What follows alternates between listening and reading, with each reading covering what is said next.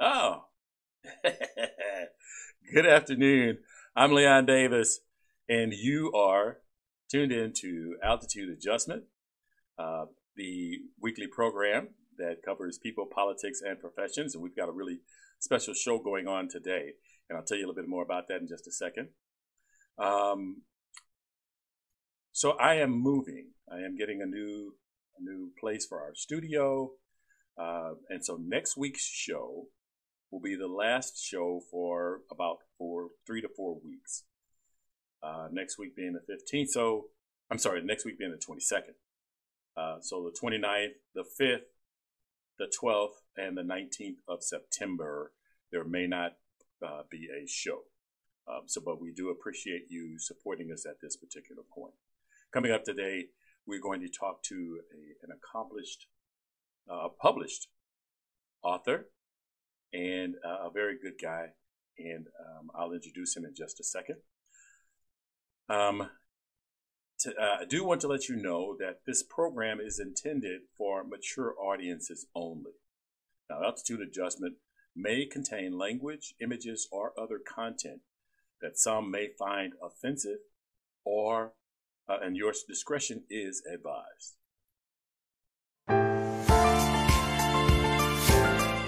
Welcome to Altitude Adjustment. Am I still on camera? Yep, you're still here. So we are back uh, with our usual uh, crew myself, Leonard, and Warren. And my guest today is a very special guy, Jason Vasser Elong. And um, there's something unique about that, uh, about the name, and, I, and we'll get to that in a minute but I want to tell you uh, a little bit about Jason. Now, uh, so Jason sent you sent me a bio, and it started out rhyme and reason. Uh, is that is that a uh, an article? Uh? That was well. First of all, uh, thank you, Leon, for having me on the show. I really appreciate you. Um, that was my ethnographic research. I studied anthropology at the University of Missouri St. Louis, and um, Rhyme and Reason: Poetics and Societal Dialogue was my uh, my bachelor's thesis, hmm. which looked at how spoken poetry uh, was a continuation of oral traditions that existed in West Africa and elsewhere. Oh, excellent. Okay, and you got a master's of fine arts in at from the University of St. Louis, University of Missouri St. Louis, and and it, it definitely came through in your poetry, uh, and we're going to talk a little bit about that. Um, I tried to I tried to read it, and, and some of it I felt like um, that I that I wanted you there to explain it to me because I'm I'm used to I'm accustomed to poetry looking in a certain way. I'm not a a, a big poetry person, and I try to.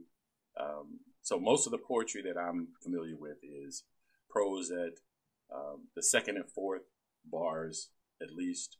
Um, phonetically or, or sound wise uh, rhyme. And your poetry is mm-hmm. a, a, a, bit different. And so it, it, took me a little bit of reading, and my, my, my brother actually had to help me um, to grab a little bit of it. And, and, and I've got some real questions, uh, you know, coming up. Um, you're also you were also published in the see, University of Chicago Press. Yeah, my debut collection of poetry, Shrimp, um, was actually published by a um, a small press out of New York. It's a black-owned business owned by Gabrielle David, and um, she got a distribution contract with the University of Chicago shortly after I was published in 2018. And so, not just my book, but all of the books that she's now publishing uh, now get the added benefit of being distributed by the University of Chicago.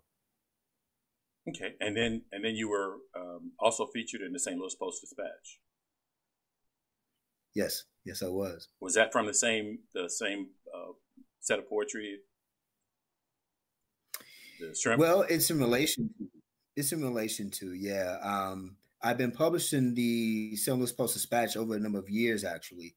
Uh, shortly after the the killing of Mike Brown, um, I was in articles and um, actually wrote some things that were published in the. Louis Post Dispatch.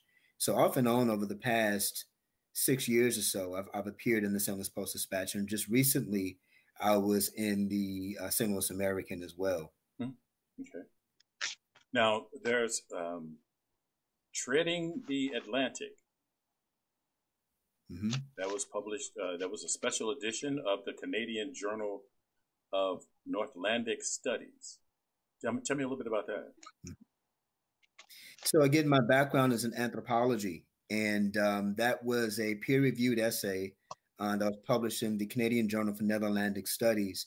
Um, they were doing a, um, a conference back in 2000 and I believe it was 16, but they were looking about they were looking to to find work that um, talked about identity um, being in, in, a Dutch sort of um, context, and so my last name Vasser is Dutch. And so um, I wanted to do a, a, bit of ethnographic research on how other Vassers of color felt about their surnames being Dutch. And so um, I used LinkedIn um, above all things and uh, found a few Vassers to talk to. And just we discussed how uh, we felt about our names being Dutch. And so that essay was the end result of that of that research. So, uh, I mean, just out of quickly, so were these Vassers related to you? We're still trying to figure that out. Um, they were related to one another, uh, the both father and daughter, uh, but they both had different experiences um, in the world. Um, of course, we all do as people of color. We all have our own individual walks, um, and so the three of us really just sat down and discussed what that looked like for us. Very good, very good. Okay, so so this, um, as I said, uh, this book of poetry, um, it's it's designed in such a way that you um, use actual you actually use white space as a part of your storytelling. Mm-hmm. So so I there was there were some poems and and that that was part of you know the challenge that I had um, is that you could you would have one word on one line and then three words on another line and then there would be mm-hmm. these huge uh, spaces in between words mm-hmm. on a third line mm-hmm. and and I was so I was trying to understand how that played into the, the actual poem oh of course that's one of my favorite poems in my collection that's entitled reason and so reason actually is in is written in um, playing with form. The poem itself is built like the continent of Africa. And so um, if you look at reason, the poem itself, and I'll, I'll, read it for you in just a moment here. Um, and again, is is meant to mimic the continent of Africa. And so, and it appears on page nine of my book. It goes, "I knew my name, where I lived, but not who I was or where I was from. And so um, for me, that was the, the whole thesis of why I began this work in the first place is um, as a child wondering where I came from and wondering how my family fit in the overall historical narrative of this country and in our home continent of Africa. So Leonard, there was something that you wanted to that you were you were dying to say to him when we when we. Mr. Elon, uh, great to meet you. Thanks for coming on with us. As I was sharing with Leon, one of the things I found striking, I, I'm reading your poetry, and the one reasons you was talking about it struck me because I'm an adoptive father of three children. And so you're wondering where you're from, who you're from, and all that. Uh, as they told us to, you know, uh, judging on the child's uh,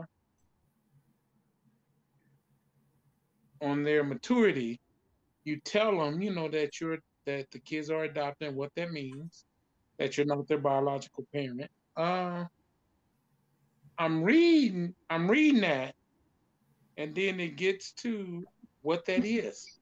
Or actually, it was your poem Foster.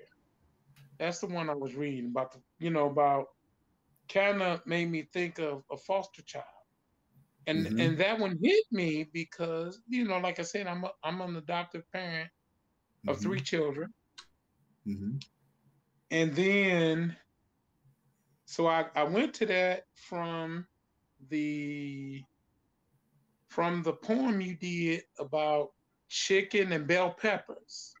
Uh-huh. about what type what kind of chicken goes with these bell peppers and you're fixing the dinner and Mhm. i'm like okay so i know this is a metaphor for something Okay. as a lot of poets are they they they write and they go through things like that for metaphor like your poem marigold i was reading uh-huh. and i'm like i'm waiting for the metaphor and it's like no it only talked about it was a short poem about bell peppers and chicken i noticed because chicken's my favorite food in the world Okay. and I slice bell peppers and onions and stuff to make. Uh, I do less cooking these days with my 13 year old daughter and son, twin, do Okay. most of the cooking. But I was just like, man, he gets me to thinking, okay, I'm I, I'm gonna read a metaphor, and then you hit me with the for real, the real, and I'm like, okay, I, I felt like I was being battered around by you, like a ping pong ball on the ping pong table. Okay. I don't know what to So- apologize for that or what. No, no, I think it was good. I think it was like growing up. hmm I would I would always read poems that would rhyme. The second and the third line rhyme, or the second and the fourth line, the third and the fifth. hmm And it was just as getting older, I had to learn to read like you were writing. No Mhm. need to apologize for that. I mean, everybody got different writing styles, and I'm a I'm a mystery buff when I used to read a lot. And Mhm. so when I look at the whole thing, you you put me in the mind of a mystery. It's like, okay, I don't know where I'm going, so let me keep reading to see where he gonna take me next. So how so Mhm. how does how, how when you write Mhm. how do you how do you anticipate the reader's experience um, about your writing? It's a great question. Um, I have to learn to trust the reader because a lot of times, you know, I was also taught to, you know, the poems rhyme. I went to a performing arts middle school, and um, poems had to rhyme, right, in order for them to be poems. But I, as I got older, I learned that most poetry, well, more of the poetry that I, I liked was free verse, and it was more prose than um, than rhyme. And so they told stories. So uh, the Bell Peppers poem, for example, is literally about going shopping with my beloved, with my wife. You know, it's literally about trying to find dinner, Hmm. right? Um, and so, to your point, yes, it's about cooking, but it's also about you know making it work. It's also about um, finding a balance in life with your significant other, right? Um, the poem Foster that you mentioned, that was one of the first poems I wrote for this collection. And the reason I wrote that poem was because, first of all, let me say, I believe every child needs a parent, needs a set of parents. Whether that means that black parent, black uh, children get adopted by white families or vice versa, they need parents. But conversely, I believe those black children need to know who they are and where they come from. And so I wrote that poem after seeing many white families adopting these black babies and and I wonder how they teach those children about the society in which they live, in which many white people harm black people or try to, you know, um, keep their histories from them. And so I wrote Foster as a way of, you know, just acknowledging the fact that, yeah, who teaches these black babies about who they are? You know, um, Mhm. so that's where that came from. So to your point, you know, a lot of my work is both metaphoric and literal. You know, it's something that you can read as a poem on its own, or if you pick up my collection, you know, it tells a story overall. So, how long did it take you to to um, finish the, the, your book of poetry? Um, this is a culmination of um, about three and a half years of work. Um, a lot of it, um, ma- mainly a, a, lot of it was my manuscript that I wrote when I was in the Master's of Fine Arts program at UM St. Louis. But a lot of poems came after that, you know. Um, so the core of the book came while I was doing my my, my graduate work. Um, but some some of the other poems came um, much much later. So if if if someone, so if someone was had, had not been introduced to your poetry and, and they picked up this book, what would you direct what poems would you direct them to first to get a, a to get a better feel for your writing, for you, for where you're coming from, what you're putting forward to them? Absolutely. The great question, Leon. I would direct them firstly to reason. Um, for a few reasons, pun intended. Pun intended. One, one, you know, this whole book is about my search for my my my ancestral identity. You know, so reason is meant to look like Africa for a reason. Um, but it's also meant to look like a question mark for a reason, because a lot of people within the African American community, or even in the African diaspora, you know, a lot of us don't know who we are, you know, as far as our our African selves. And so there's a question that, you know, a lot of us grapple with throughout throughout life. And I wanted to answer that question early in my life so that I can live the remaining years that God is going to give me knowing who I am. So reason would be um a poem that I would encourage people to start with. You know, and then I would also go with um I mean really and truly you can read any one of these to get to get a sense of who I am as a person. Um, but I would also read When Quiet Black is another poem. Um, I was taking a um, a cruise on the Atlantic Ocean, and I wrote that poem while I was literally above the bones of our ancestors. And so it's just something about being a person of color. You have these reminders uh, of where of who we are all around us, and I wanted to paint pictures of those reminders. And so I think if a person just flips through and find different things that speak to them personally, they'll get to know me on a personal level. Does that answer your question? Yeah. Well, yeah, absolutely, absolutely. I mean, I, I, I kind of so so when I picked up the book and, and I started reading, uh, because it was so different than what I'm accustomed to. Um, my first reaction was confusion.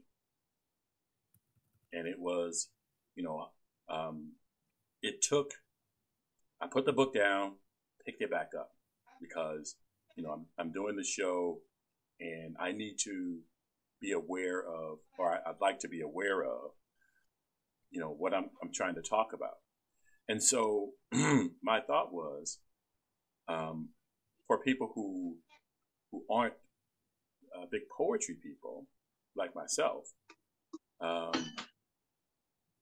the way to uh, grow in something, because I feel like I have grown, and definitely having talked to you now, I feel I feel much that I, I better understand, but but because I I forced myself to read before, now I can look at it in a different way and feel like I'm going to get more out of it.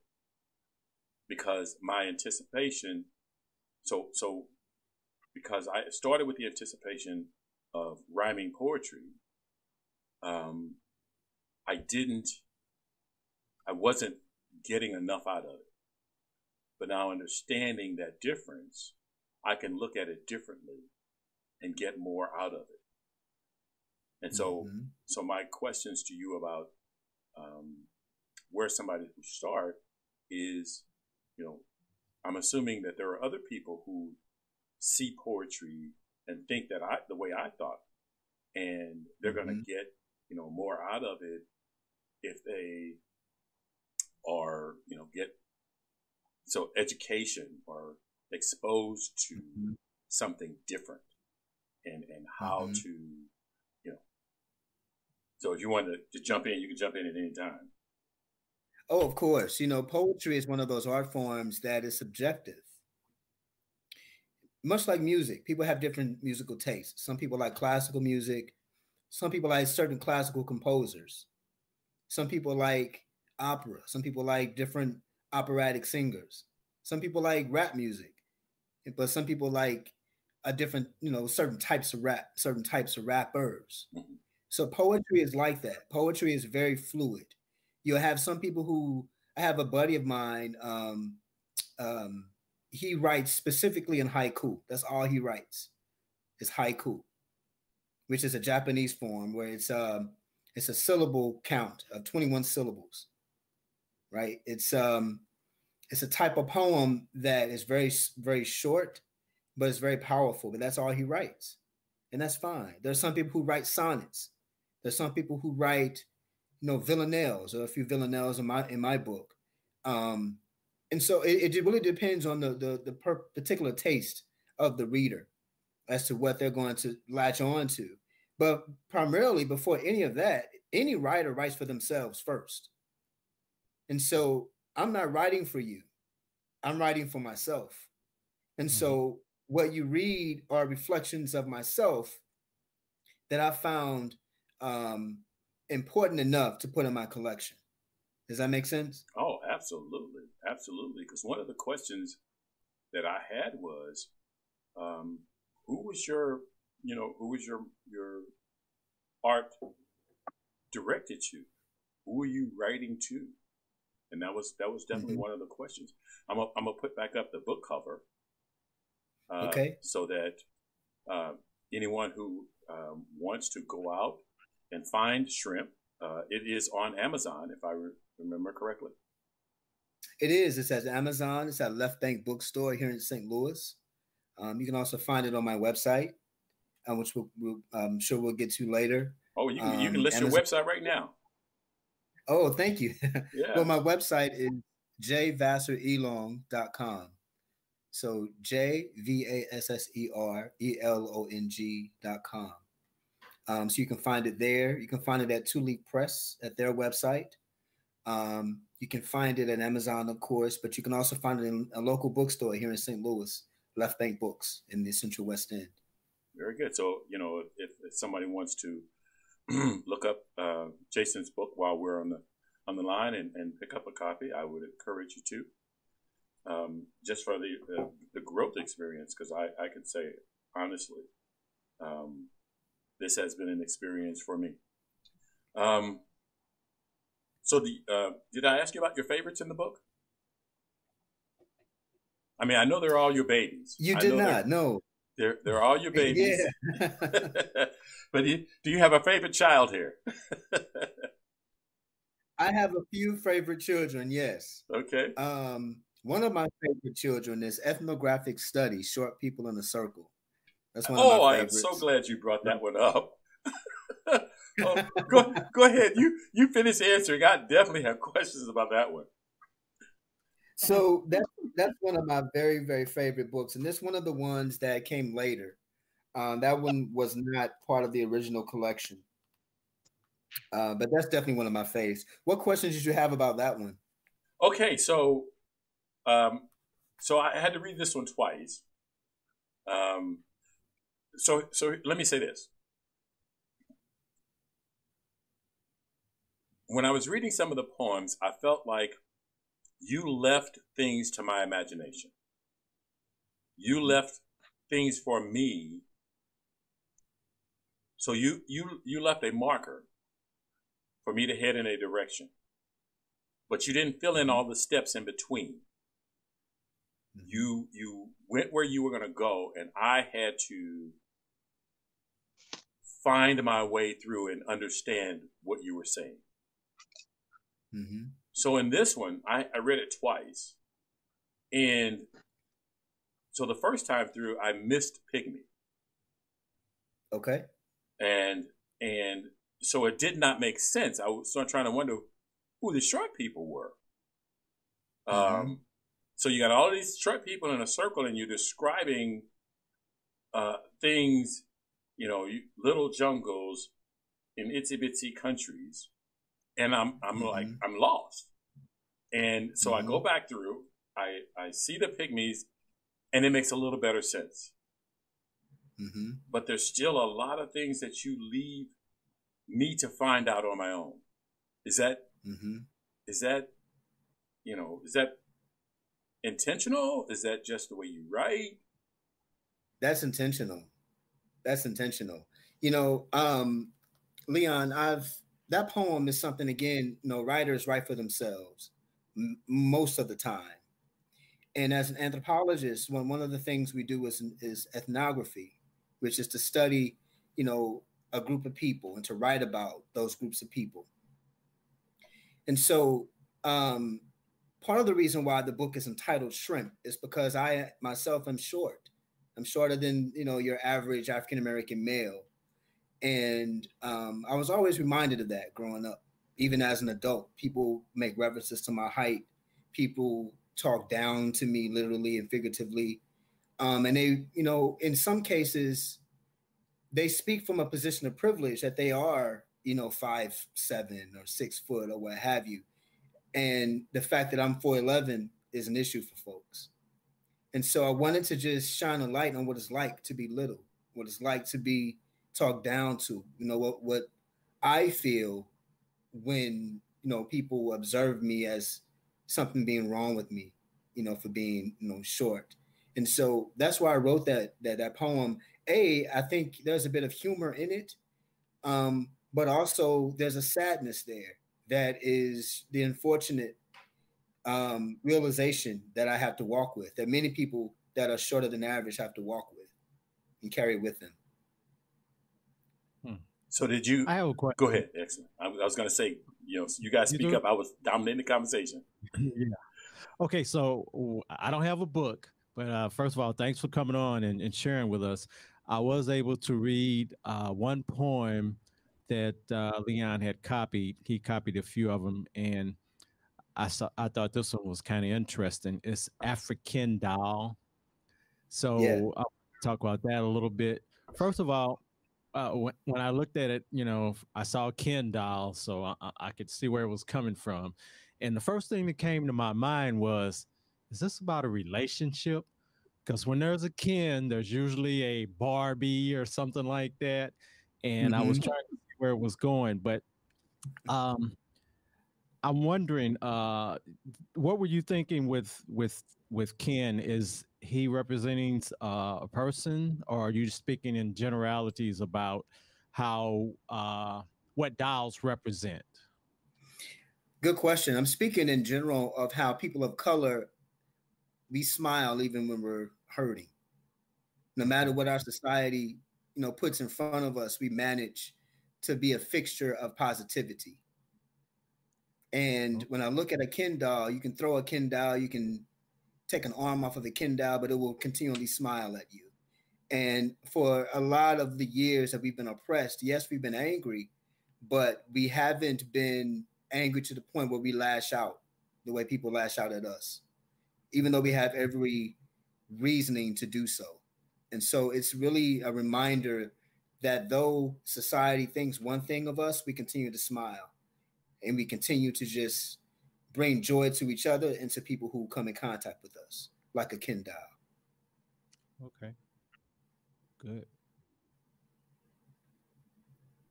So, um, is your is your poetry performative? It is, yes. Um, all of the poems in my collection uh, can be, you know, read at a poetry reading, or they can be recited at a at a um, an open mic or a spoken word event. Um, all of my poems, I would think, uh, live on the page, but as well as on the stage. They can be performed um, by myself or someone who would like to read them in my stead. Either way.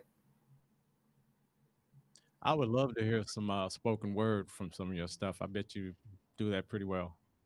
Absolutely. Did you have any, you know, did you want me to read African doll or did you want me to read ethnographic studies, short people in the circle? Um, uh, do one you like. Do one that I like. Okay. I only, well, I only let's put, do. Oh, I'm sorry. Go ahead. No, go ahead, Leon. No, no. I, I only put so so. I only put up uh, like I think four poems for them so that they could get a feel for your poetry. Okay. So they don't they don't have. Uh, uh, I didn't um, you know put up a a uh, contents of the book, so they don't know what poems you have. Uh, like I said, and Okay. uh, he was only able to see one or two. So It doesn't Okay. matter though. Yeah. I just Okay. want to hear. awesome. He's a awesome. good. He's he was a good salesman for you. He put up just enough to whet our appetite, make us want to go buy the book and, and read some more. Yeah, I'll That's definitely awesome. get the book. I'll, I will get the book. That's awesome. I appreciate that, fellas. I'm going to read ethnographic study, short people in the circle, since we've been talking about that one. And I want to, Okay. you know, I want to dedicate this poem to any person listening who's different, you know, who society has said they are less than who they should be because of who they are. And so this is my experience. Ethnographic study, short people in the circle. Every once in a while, you will find a group of short people in a circle talking about the fires that have burned down their tiny houses. How the smoke filled their little lungs with dollops of gray smoke, and the miniature pinschers have gone without pro plan for breeds 10 pounds and under. They cry little bitty tears and are so small they could barely qualify as tears at all. Rather, an idea that their lives are always like this, that they live for booster seats and ladders litter their living rooms filled with small portraits and little flat screen TVs. And of course, they are descendants of pygmies that lived under leaves in little jungles and itsy bitsy countries where they drive tiny cars that can be picked up with one hand. Where even when they stand, they are barely even seen. Everything of theirs is small. They have little dreams and baby nightmares and wake up to tiny screams, but no one can hear them because they are so tiny and cute and are novelties, and their names are abbreviated like adjectives like little before J, or given superlatives like little bit, and they pay little bills and have little thrills in small cities where they live, nearly hidden, and where they are seldom, if not almost always, overlooked. All right. Mm. Very good. Yeah, Mhm. that that was one that, like I said, um, caught me, and I had to, to read it twice. Um,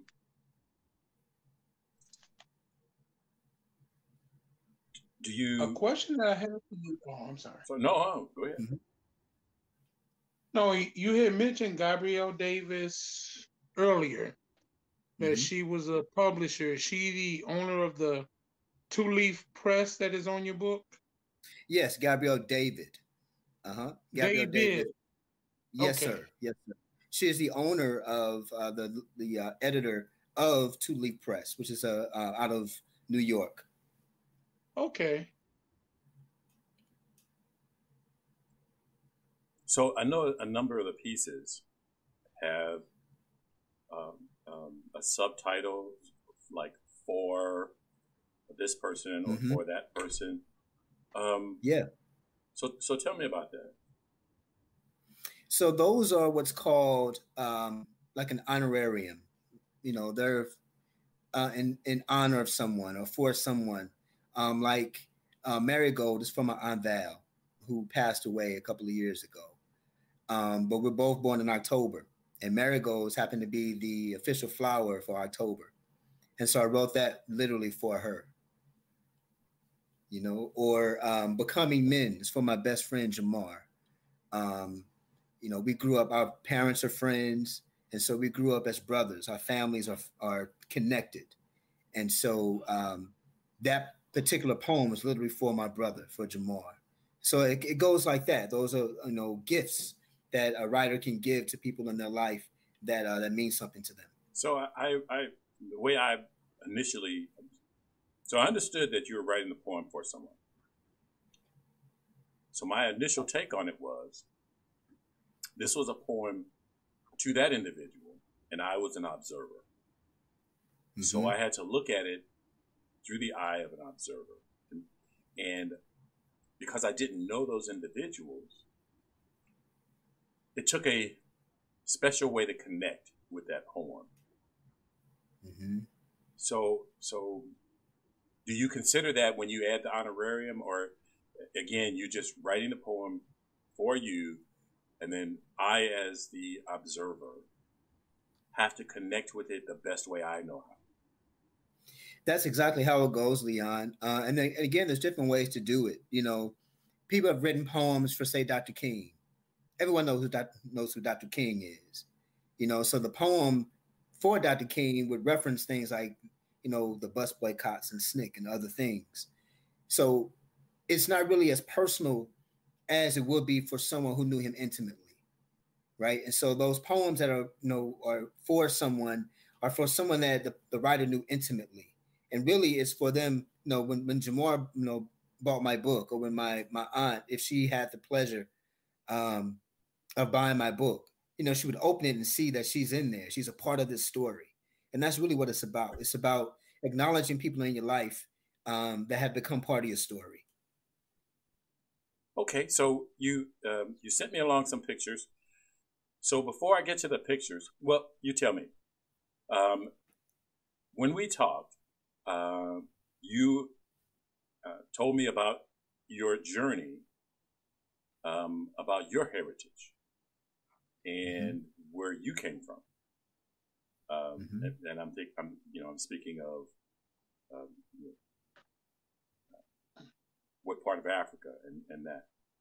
And so I didn't know if you wanted to show the pictures first, and then describe the story, or show or describe sure. the story. Okay, so let's let, yeah. I'll, I will put up this picture.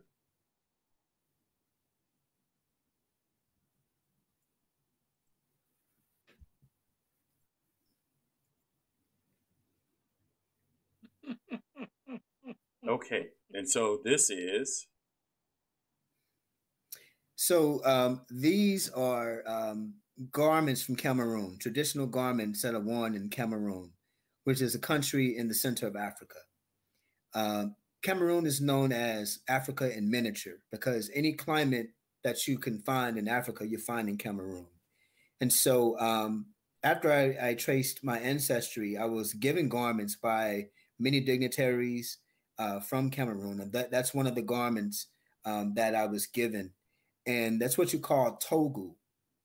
It's a toghu form of, of, of attire um, both the, the crown, uh, the uh, the garment, and then the, the, necklace itself is something that's also uh, indicative of the Bamileke people specifically, um, where my, my ancestors, who my ancestors are, hence who I am. Um, that's where those garments come from.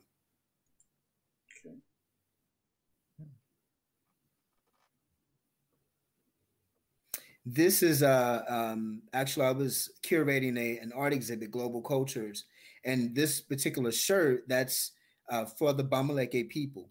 And so uh, the first garment you saw was a, a, traditional Cameroonian attire. This particular garment is traditionally Bamileke.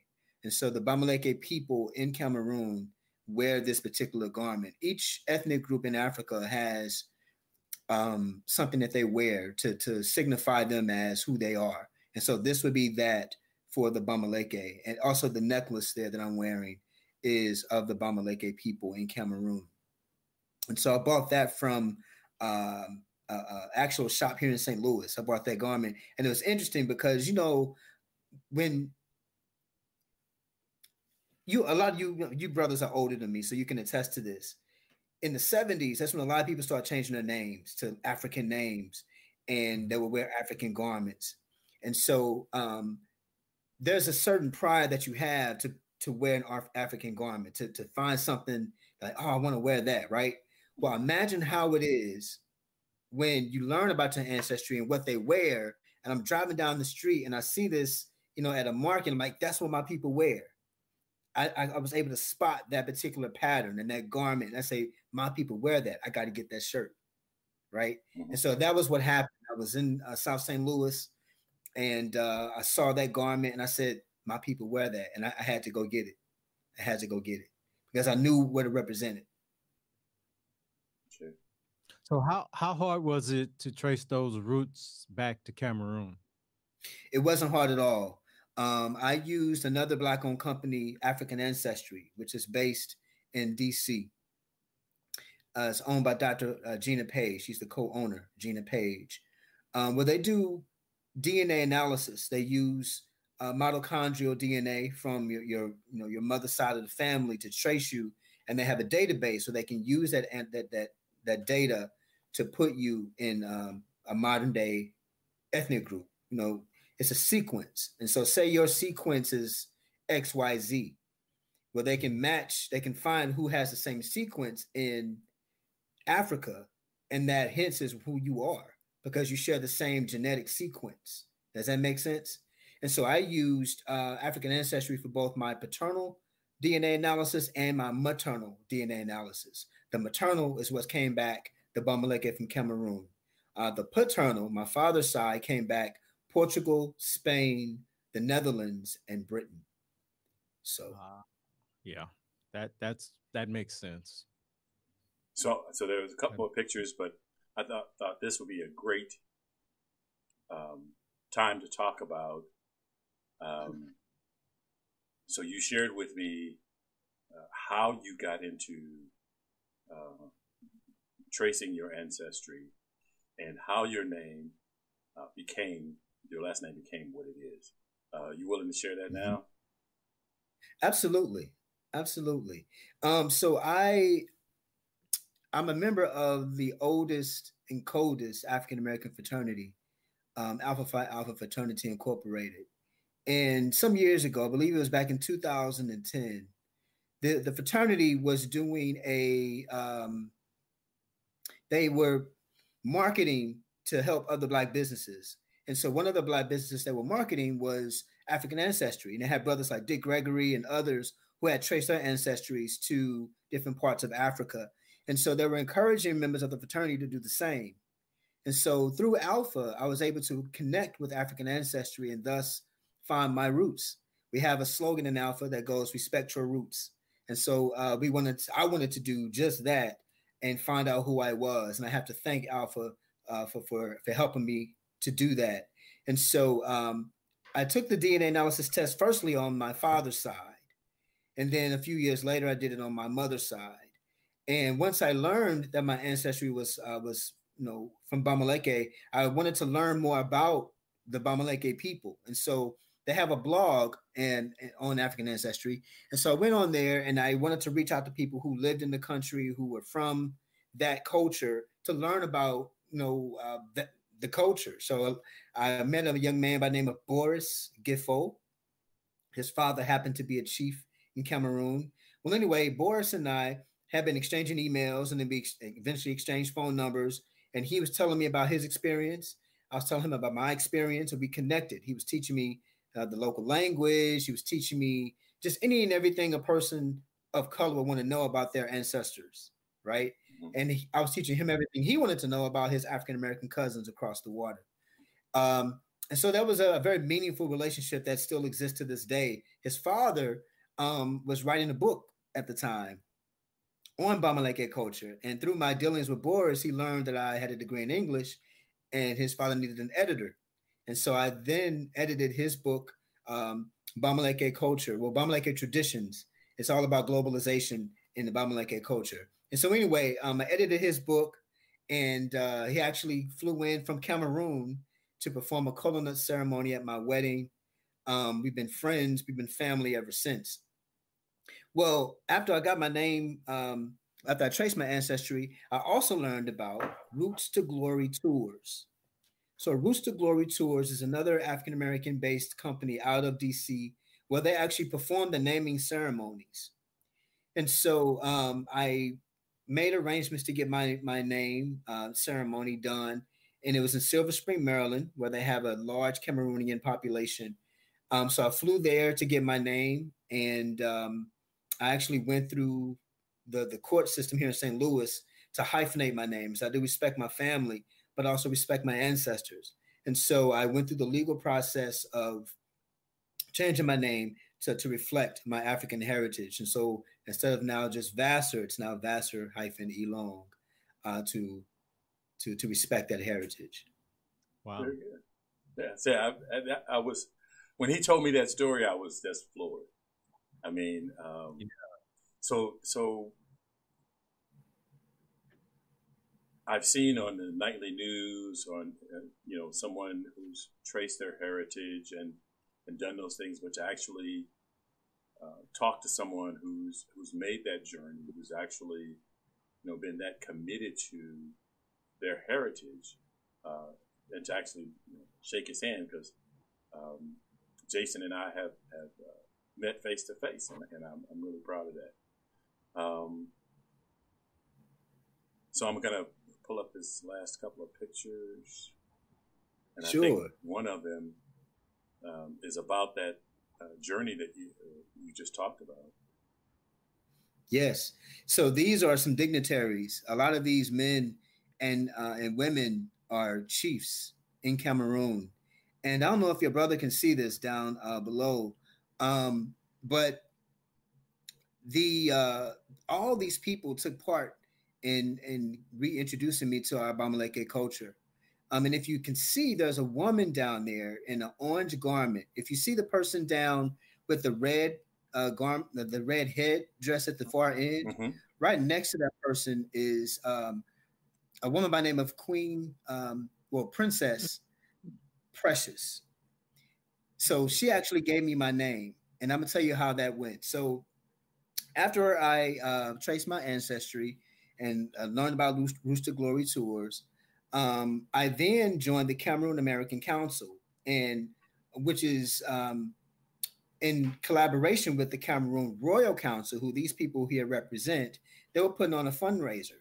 They were putting on an event, and so uh, Princess um, Patience gave me a call, and she wanted to, you know, to know if I would donate anything to you know, to help them to raise funds. And it was one of those situations where I didn't know if I would ever see this person in real life. And so I said, sure. I gave some money um, and actually donated a hundred dollars. I'm, I'm proud to say that I did that just out of the strength, the sheer joy of knowing who I was and where I came from, and having the ability to give to a worthy cause. So I gave a hundred dollars, thinking I was going to be the last time I would speak to this this woman, right?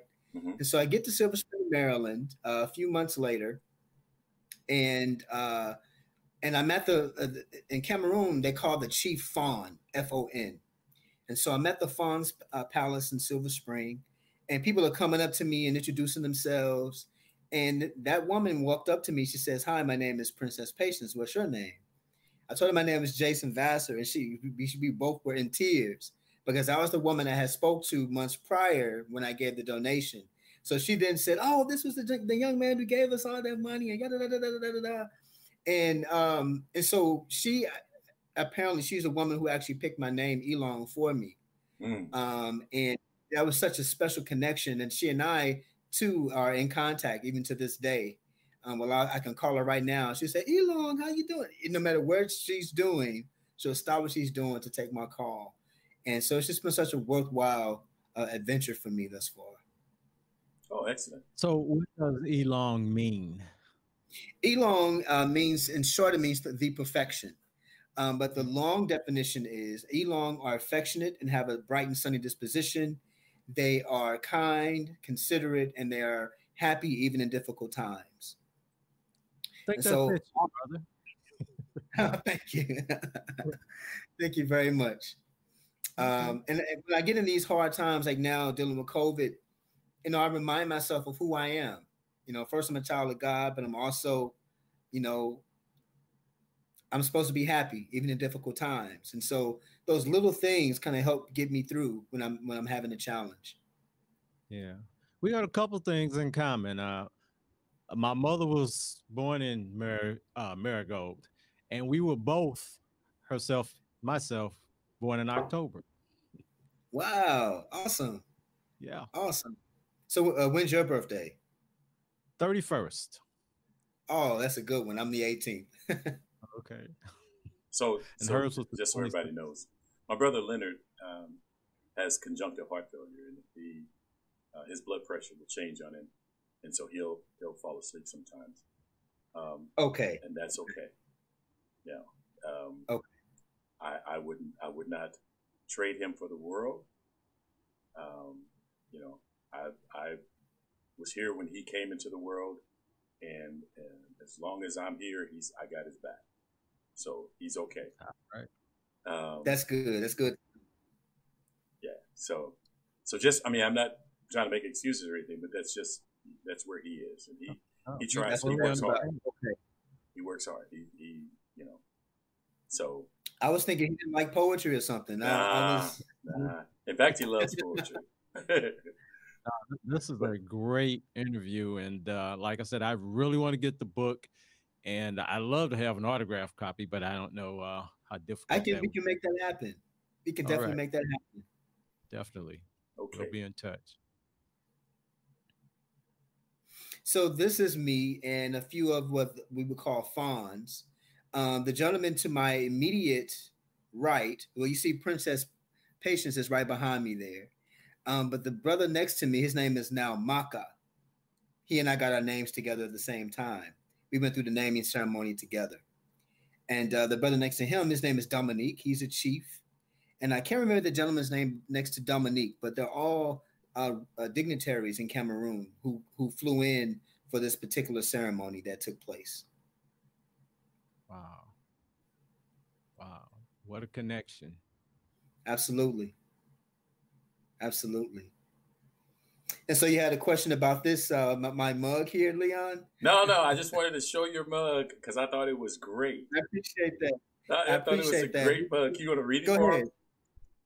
Yeah, yeah. This is a quote. Um, this is a, a, platform that 2Leaf Press is now uh, pushing called "Reading is Good for You," and they selected a few authors to um, to have quotes on their on their uh, works. And so I have a mug now. I have T-shirts now that people can buy to uh, pro- to support me and promote the press.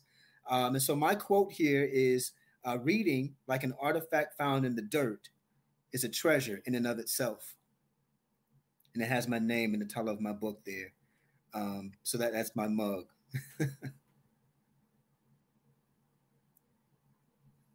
this is a, a, photo of me uh, soon after Shrimp was published uh, this was taken by um, Augie Genuine of, of UM St. Louis, and this was taken in the Central West End. Very good. So I'm going to show the, the cover and the back of the book. Um, now, does it come in hardback? I, I, I know that you got paperback. Does it come in hardback? Well, it comes in paperback and it comes in an ebook form. And oh. so on my website or even on Amazon, um, you can buy it for your Kindle. Oh, very good.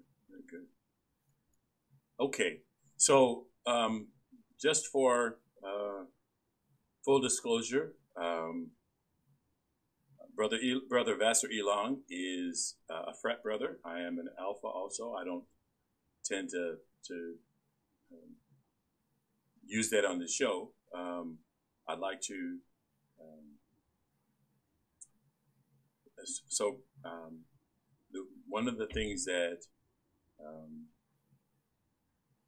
I appreciate is that uh, my computer went down and I had no way to continue to do my podcast. And my frat brother uh, donated a, a laptop. Um, he had never seen me a day in his life. Um, having him on the show was not because of the laptop, but because I truly, uh, he had something that I thought um, people would connect with and um, so, so the reason that I do this podcast is so that people have information that helps them make better decisions.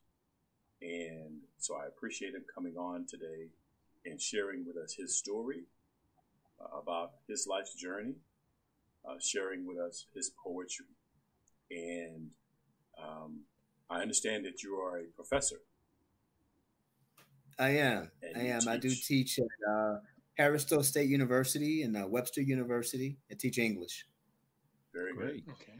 So I am I am believing that there's more poetry in you, uh, and there's more more great things to come, and hopefully we will be able to have you back. uh, and, and talk about your experiences, and I really do appreciate it. It's my pleasure. It's my pleasure, Leon. I thank you so much for giving me a platform. I thank you so much for what you're doing in the community and for taking the time out of your weekend to, to talk to me for a little bit. Leonard, uh, Warren, you got anything else? Uh, Thanks for coming down and sitting with us and yeah. explaining how this poetry writing process work a little bit. oh, it's my pleasure, man. Really longing to uh, do uh, some um, ancestry research, and I did run across that African ancestry a while back. Uh, I never really looked deeper into it, but it, I think they were on a podcast talking about it, and uh, that sounds like a way to go because you can only go so far with uh, ancestry.com, you know, if you're black, because those records yeah. just, you know, they aren't there yeah. unless yeah. you got money that Gates has, right, in a bank. Right. so there was, and, you know, and I'll say about African ancestry is they they also are black owned business. Yeah, the absolutely. scientists the scientists that do all the research are black you know and um, part of the reason why i studied anthropology in the first place was because i knew one day i was going to have to look at my dna analysis and i wanted to know that they knew what they were talking about. So i even devoted my education to learning about who i was and where i came from to the, the extent that when i got my results back i wanted to be able to read that analysis as an anthropologist and say okay they know what they're doing all right. Great. Uh, I want to say thank you, Cherry, for joining us. Cherry is uh, she's she's watching in, and I appreciate it. My wife. That's Warren's wife. Oh, thank you for being there. And I do have one last question before I let you go, and I close the show. Um, so we've talked a lot about black. Do you, I know? I'm sure you have uh, white um, uh, consumers um, mm-hmm. Have you gotten any feedback from your your white consumers? I have, and it's been all appreciative of the fact that I'm honest in my work. Um, a lot of them, um, a lot of them are just very eager to learn about what it's like to be black. And my book is a good one in that, like other books, not just mine, but a lot of authors, even back in days of slavery, we had authors, black authors that were writing poetry about their lives. And so we're in a day and time now where people just want answers and they want to understand. And so I think my book is one of the many that helps people understand the perspective of at least one person when it comes to um, learning about colonization and slavery and identity and how all of that stuff fits um, into the larger historical narrative. Okay, so I'm going to show the book cover one more time. And I'm going to ask you to, so you can get it on um, Amazon, but I'm going to ask you to, you know, give your um, information about where to get the where to get the book, and if they wanted to contact you, how they would be able to contact you. Absolutely. So my book can be purchased at my website, jvasserelong.com, spelled J V as in Victor, A S S E R E L O N G dot com. It can also be purchased at Left Bank Bookstore here in St. Louis. Um, it can actually also be purchased at the Griot Museum of Black History and Culture here in St. Louis. Um, of course, Amazon and um, I believe you can get it from my publisher's website as well, twoleafpress.com, as well as the University of Chicago Press. Thank you very much. Have a great rest of the weekend. Take care. Uh, thank, you thank you. Nice meeting you. That concludes this episode of Altitude Adjustment, and thank you for listening. This podcast is streamed live on YouTube and Twitch.tv and is designed for listener interaction. Visit the website thelionsdenstl.wixsite.com forward slash home to join the discussion. The audio version of Altitude Adjustment is available where you get your podcasts, including Stitcher.com, the iTunes Store, and the Google Play Music Store, to name a few. Remember that the internet is powered by your likes, shares, and comments. So please like, share, and comment on this and other episodes of Altitude Adjustment because it matters. And as always, look out for the other guy because they may not be looking out for you.